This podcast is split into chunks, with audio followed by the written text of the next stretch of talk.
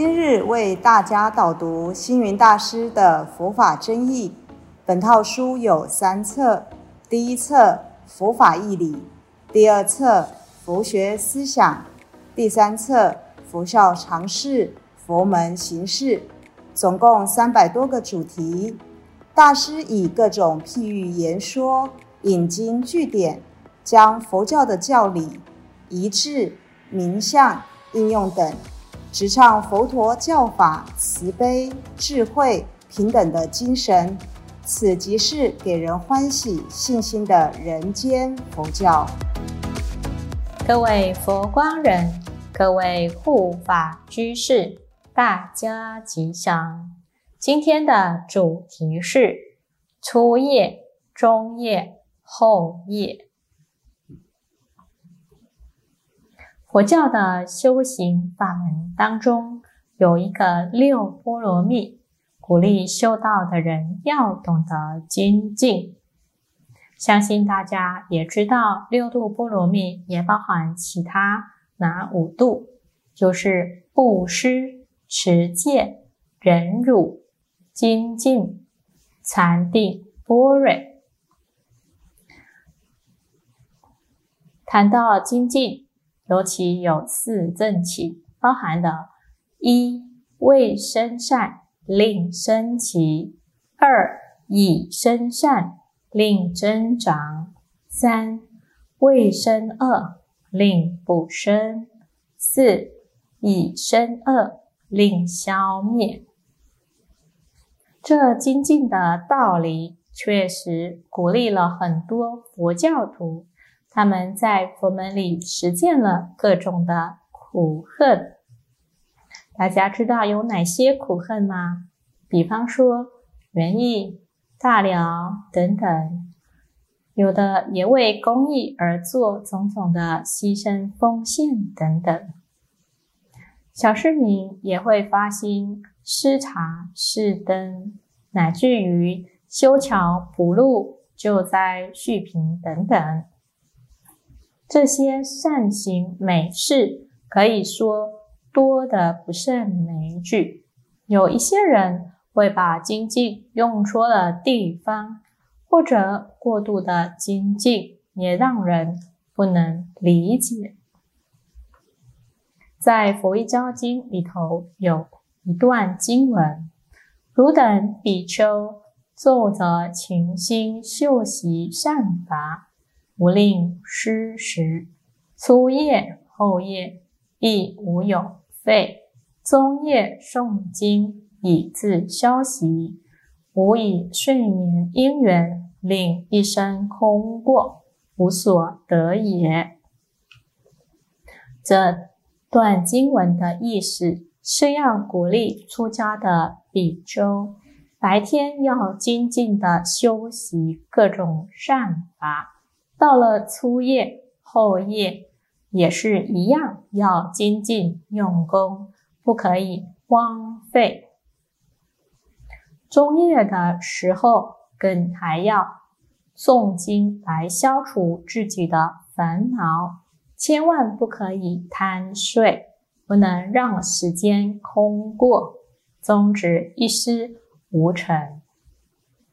在印度，计算时间的方法是白天。分为三个时辰：初日分、中日分以及后日分。然而晚上呢，也是分三个时段：初夜、中夜以及后夜。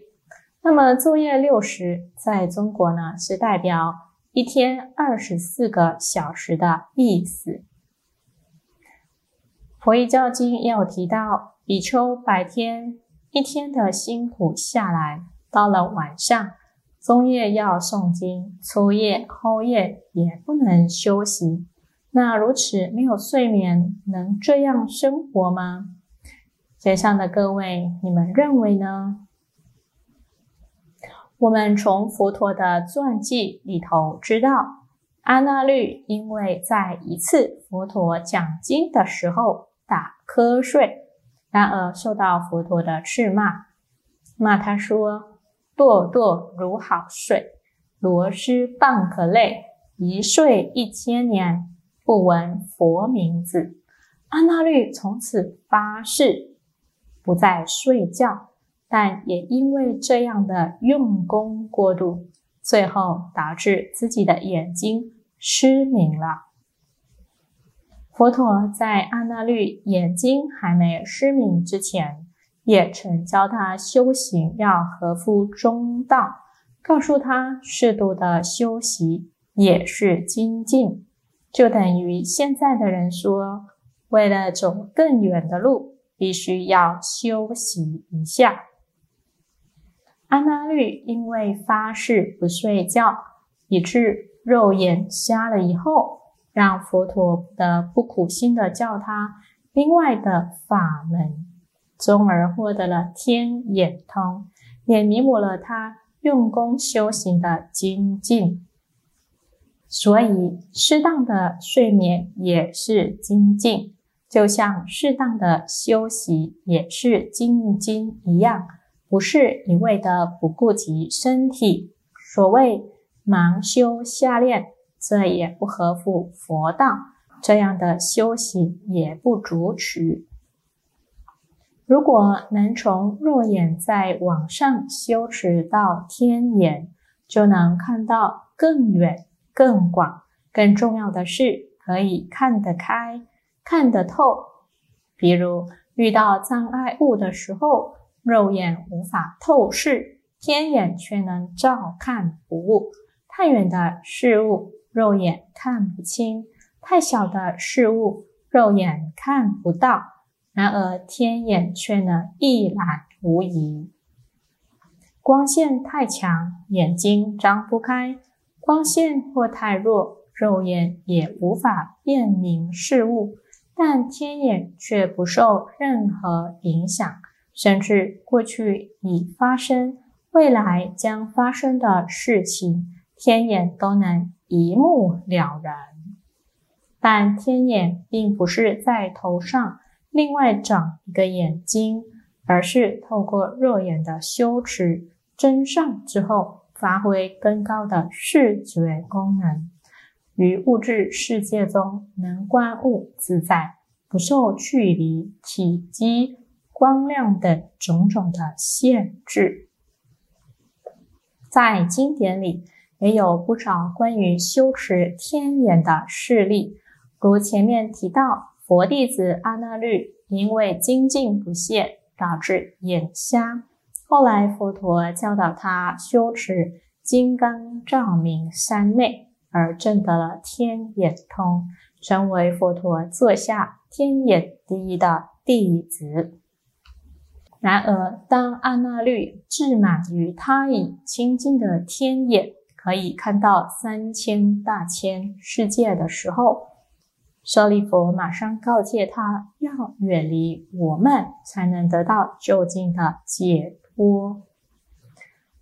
接下来分享释种马精进的故事。佛陀在王舍城迦兰陀族园安居，见到比丘们有的精进用功，有的懈怠懒散，于是集合大众，以方便法门是教利息。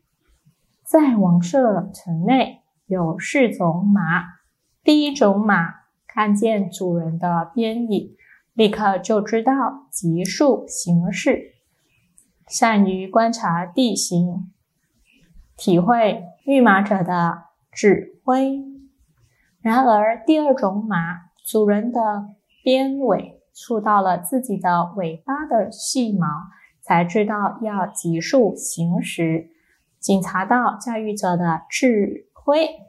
第三种马主人以脏鞭打其身的时候，感受到疼痛了，才能观察到。驾驭者的心意而急速飞奔。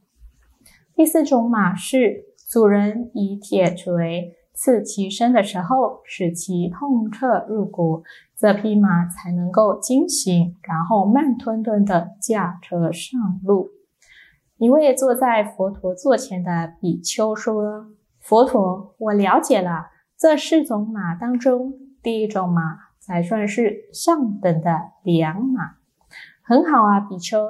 既然知道第一种马是好马，那么弟子们世间的人也如同这四种马，也可以分为四等人。哪四等人呢？低等的人听见有人生病了，风闻有人过世了，即心生恐怖，知道生命只在呼吸之间，能够发奋精进，以增见思维。那第二等人呢？看到别人生病了、死亡了，才能升起怖畏心，因此精进不懈，以增见思维。然而第三等人看见自己的亲人生病了、老死了，痛感生命的无常，终于能够精进，以真见思维。然后呢？第四等人。一定要等到自己重病了，面对死亡的恐惧，才稍微升起精进修行的心，而依真见思维。比丘们，你们究竟要当哪一等人呢？比丘们立誓要成为第一等或第二等的人，不愿做那带严厉鞭笞的第三或第四等人。各个摄心正念，精进修持，感恩佛陀是人间伟大的导师。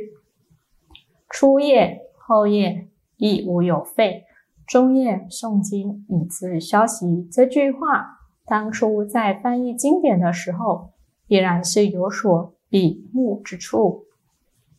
就像唐三藏玄奘大师当初。